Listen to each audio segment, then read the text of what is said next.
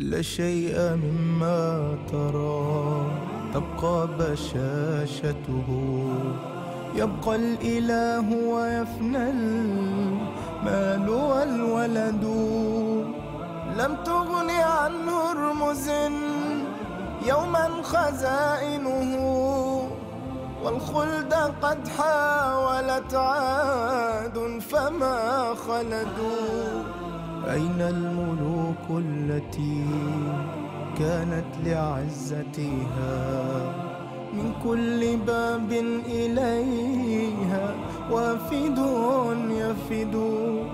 انظر لمن ملك الدنيا بأجمعها، هل راح منها بغير القطن والكفن؟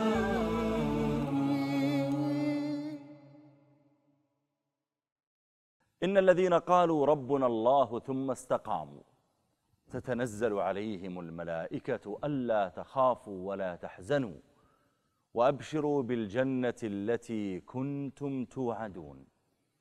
نحن أولياؤكم في الحياة الدنيا وفي الآخرة، ولكم فيها ما تشتهي أنفسكم ولكم فيها ما تدعون، نزلا من غفور رحيم. اللهم اجعلنا منهم. ما أجمل أن يسمع المرء هذه الكلمات وهذه البشرى وهو على فراش موته.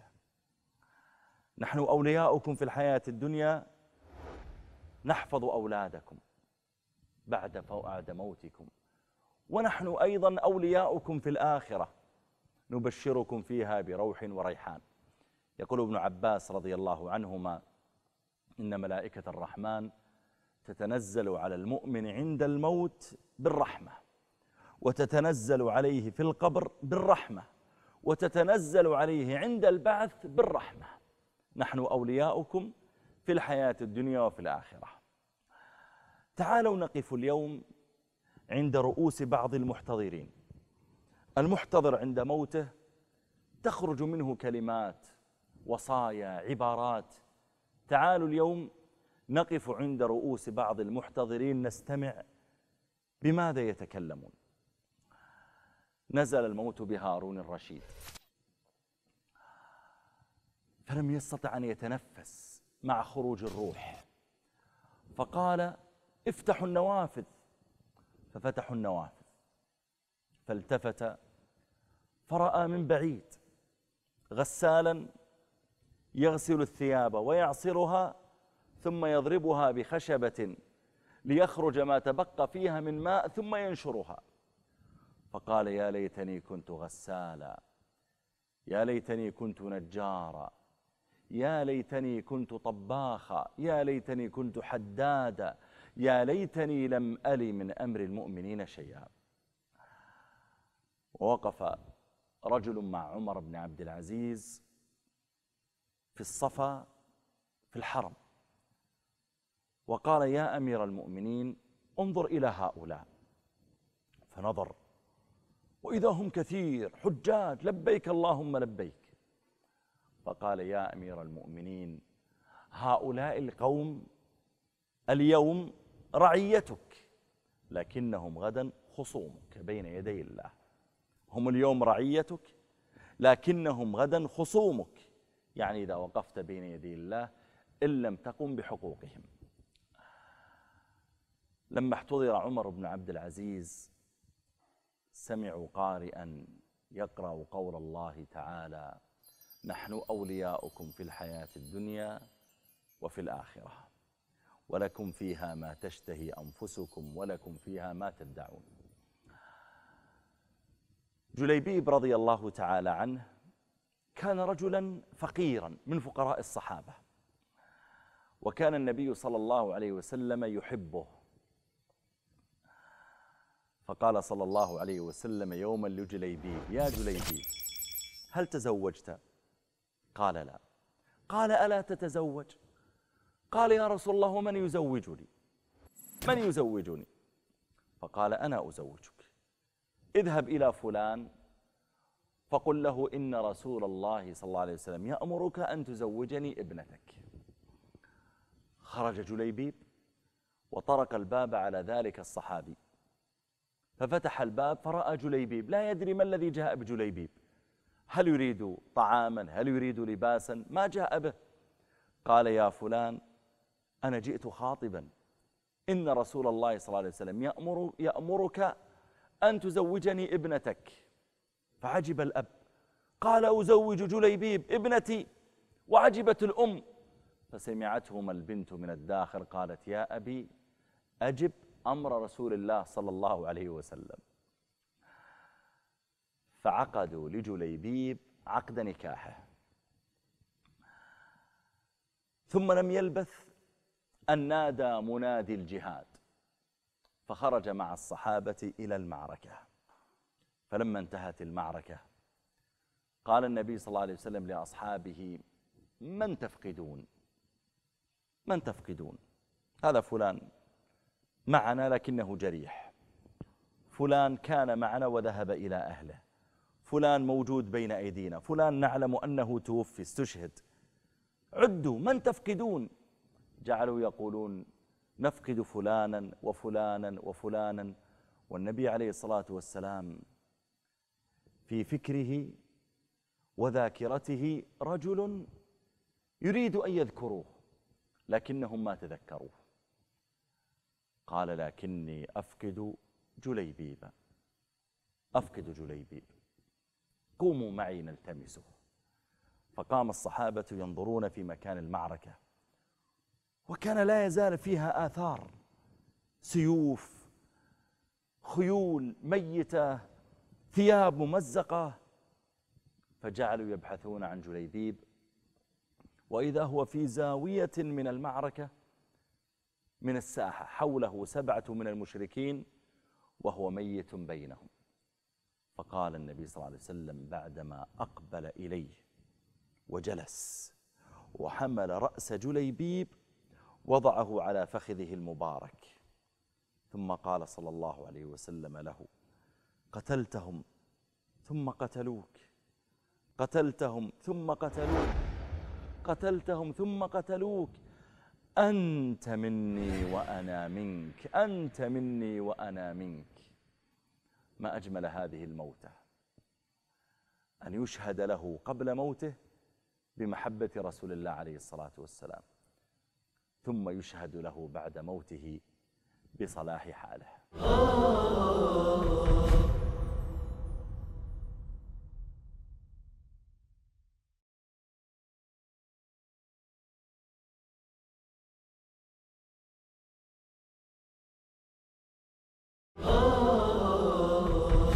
أما أبو بكر رضي الله تعالى عنه فإنه هاجر، ترك أهله وبلده ووطنه وماله وداره، هاجر واستقر به المقام في المدينة. فلما كان في المدينة لم يألف أهلها، لكنه ألفهم لأنها دار الهجرة، لم يألف طعامهم ولا هواءهم، لكنه ألف ذلك لأنها دار الهجرة. لبث مع النبي صلى الله عليه وآله وسلم سنين، ثم صار خليفة من بعد رسول الله عليه الصلاة والسلام. فلما أكمل 2 نزل بأبي بكر رضي الله تعالى عنه الموت. فلما نزل به الموت بكت ابنته عنده وقالت أماوية ما يغني الثراء عن الفتى إذا حشرجت يوما وضاق بها الصدر. فقال يا بني إن الله تعالى قد أبدلنا بخير من ذلك. يعني هذه الاستشهادات بالشعر يستشهد بها من لا يحفظ القرآن، إن الله قد أبدلنا بما هو خير من ذلك.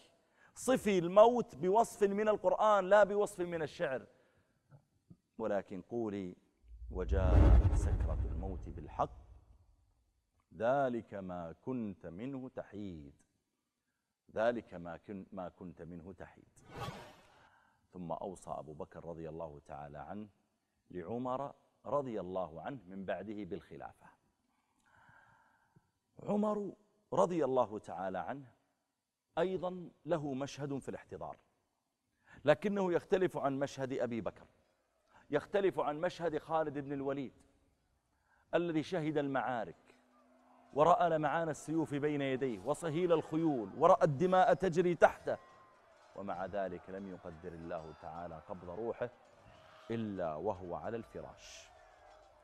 90 معركة مرت محجلة من بعد 10 بنان الفتح يحصيها، وخالد في سبيل الله قائدها، وخالد في سبيل الله مذكيها، وإذا به ينزل به الموت وهو على فراشه، فيقول والله ما في جسمي موضع إلا وفيه ضربة من سيف أو طعنة من خنجر أو رمية من رمح، وها أنا أموت على فراشي فلا نامت أعين الجبناء. عمر رضي الله عنه احتضر بغير احتضار خالد ولا احتضار أبي بكر. خرج عمر رضي الله تعالى عنه في السوق يوما فمر بدكان ونظر في هذا الدكان، وإذا رجل قد أشعل بين يديه نارا ينفخ فيها ويصنع. قال له عمر ما عملك؟ قال أنا حداد ونجار. قال ما صنعتك؟ قال أنا أصنع الرحى، أصنع الرحاء. الرحى هي حجران يوضع أحدهما فوق الآخر، وفي الأعلى منهما ثقب يوضع فيه القمح والشعير، ثم يحرك الأعلى بعصا، فإذا تحرك ودخل الشعير بينهما انطحن وخرج من الجوانب، فيضعون تحته شيء يجمعه ويجمعونه بأيديهم. قال أنا أصنع الرحى. قال عمر إنه قد بلغني أنك تقول لو أشاء لصنعت رحى تدور بالريح، أنا ممكن أصنع رحى بدل ما تدور باليد تدور بالهواء. فقال ذلك الرجل أبو لؤلؤة المجوسي قال يا عمر لأصنعن لك شيئا يسمع به أهل المشرق وأهل المغرب. فقال عمر لقد توعدني العلج يهددني. ثم مضى عمر ومضى المجوسي وصنع خنجرا له حدان مقبضه من وسطه، وجعل يطليه بالسم شهرا كاملا، ثم أقبل في ظلمة الليل واختبأ لعمر في زاوية من زوايا المسجد. المساجد في عصرهم لم تكن مثل مساجدنا فيها أنوار وثريات، المسجد فيه سراج أو سراجان. فأقبل ذلك المجوسي واختبأ لعمر. دخل عمر، استووا اعتدلوا، الله أكبر، كبر يصلي بهم. فخرج عليه المجوسي في الركعة الثانية بعدما تتام الناس، ثم طعن عمر 3 طعنات، وقعت الأولى في صدره، والثانية في جنبه، والثالثة تحت سرته، وجر الخنجر، وصاح عمر من حر ما يجد ووقع على الأرض.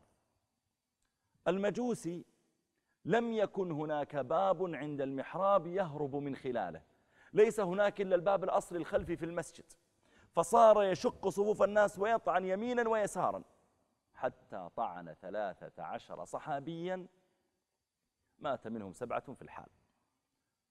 ثم وقف في آخر المسجد شاهرا سكينه بعدما أقفل الباب، كلما اقترب منه أحد طعنه، هذا يطعنه في رأسه، وهذا في رقبته، وهذا في كتفه، وهذا في بطنه. فاقترب منه أحد المسلمين وخلع المسلم رداءه وألقاه على وجه المجوسي، فلما ألقي على وجهه علم أنهم قدروا عليه، يحتاج الآن إلى وقت حتى ينزعه عنه، فطعن نفسه ومات.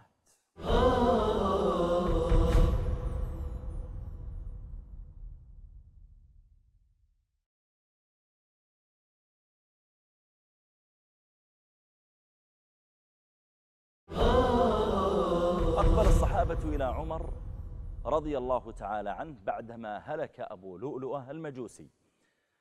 يقول عبد الله بن عمر أقبلت على أبي فجعلت أضع أصابعي على جرح أبي لأمسك الدم، فكانت يدي تدخل في بطنه، فنزعت عمامتي وربطت بها على بطنه وحملناه إلى فراشه. يقلبونه لا يتحرك، يكلمونه ينادونه فلا يجيب. قال بعضهم إنكم لن تنبهوه بمثل ذكر الصلاة، فجعلوا يقولون الصلاة يا أمير المؤمنين، الصلاة، يعني ستطلع الشمس تشرق ويخرج وقت الفجر وأنت ما صليت، الصلاة.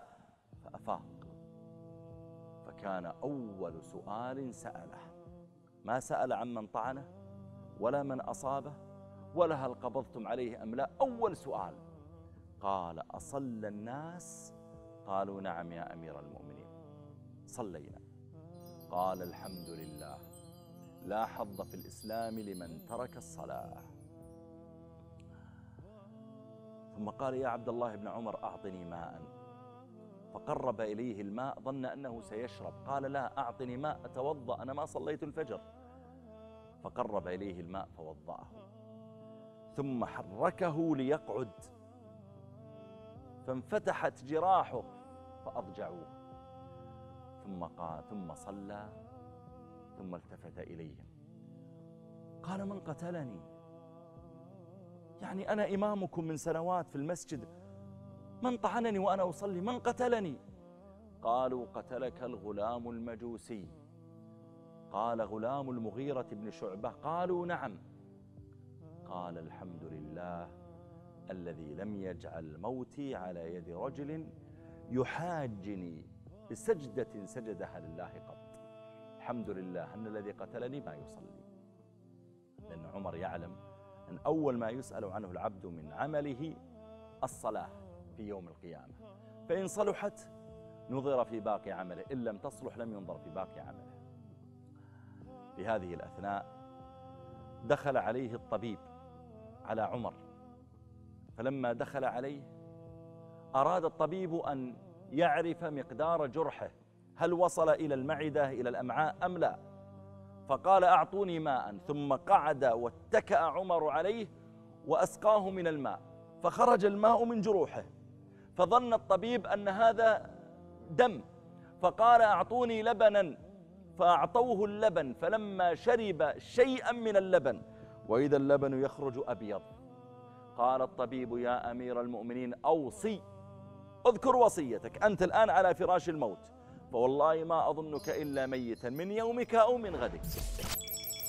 فالتفت عمر إلى ولده عبد الله بن عمر قال يا بني انظر كم على أبيك من مال، أحصي كم الديون التي عليه. فنظر ثم عاد إليه قال 86,000 درهم. فقالوا له يا أمير المؤمنين من أين اجتمع عليك؟ قال من حجج حججتها ومن نوائب من الدهر كانت تصيبني، يا بني اقض الدين الذي علي، أصب من مالي فإن كفى، وإلا فانظر في مال آل عمر، في فلوسك وفلوس أخواتك وإخوتك ولا تعدهم إلى غيرهم. يا بني اذهب واستأذن لي من عائشة وقل لها إن عمر يستأذنك في أن يدفن بجانب صاحبيه، بجانب رسول الله عليه الصلاة والسلام، حيث دفن حيث مات في بيت أمنا عائشة، ثم دفن بجانبه أبو بكر. فعمر يعلم أن في البيت موضعا واحدا فقط يكفي لرجل واحد لميت، فاستأذن أن يدفن هو فيه، يستأذنك أن يدفن بجانب صاحبيه. فمضوا إلى عائشة وإذا هي تبكي على ما أصاب عمر. قالوا يا عائشة إن عمر يستأذنك أن يدفن بجانب صاحبيه. قالت والله لقد كنت أرجو هذا الموضع لنفسي، أنا كنت أعلم أني سأموت وأتمنى أترقب إذا مت أن يكون هذا الموضع لي أنا، كنت أرجو هذا الموضع لنفسي، لكن ما دام أن عمر يريده فوالله لأوثرنه اليوم على نفسي، نعم يدفن بجانب صاحبيه في بيتي. فرجعوا إلى عمر، فلما شعر بمقدمهم قال أقعدوني، الرجل تتوق نفسه إلى معرفة الخبر، أقعدوني متشوق أقعدوني. فأقعدوه. قال ماذا قالت؟ قالوا قد أذنت يا أمير المؤمنين قد أذنت. قال الحمد لله، ما أهمني شيء كذلك، ما كان هناك شيء مشغل بالي. وإذا عمر طوال حياته يتشوق إلى صاحبيه كما كان صاحبا لهما في الحياة يريد أن يصحبهما في القبر. ثم دخل على عمر شاب يودعه، كما دخل عليه غيره يودعون أمير المؤمنين. فدخل هذا الشاب وسلم على عمر ودعا له، فلما تولى الشاب خارجا رأى عمر إزار الشاب طويلا، فقال ردوا علي الغلام، فردوا عليه الغلام. فلما جاء إليه قال عمر يا بني ارفع ثوبك فإنه أتقى لربك وأبقى لثوبك، يعني لا تسبل إزارك، يأمر بالمعروف وينهى عن المنكر وهو على فراش الموت. هذه مشاهد الاحتضار.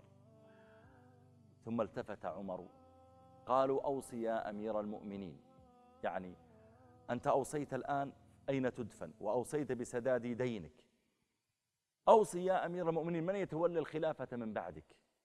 فقال عمر إن أوصي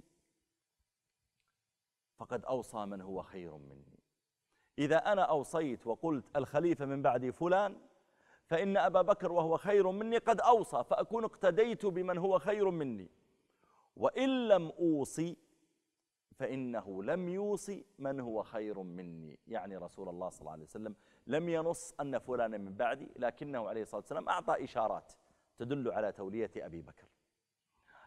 قالوا فعلمنا أنه لن يوصي، لكنه جعل الخلافة في 6 من الصحابة، وجعل عبد الله بن عمر ل3 أيام يكون أميرا على الناس، لكن ليس له من الأمر شيء.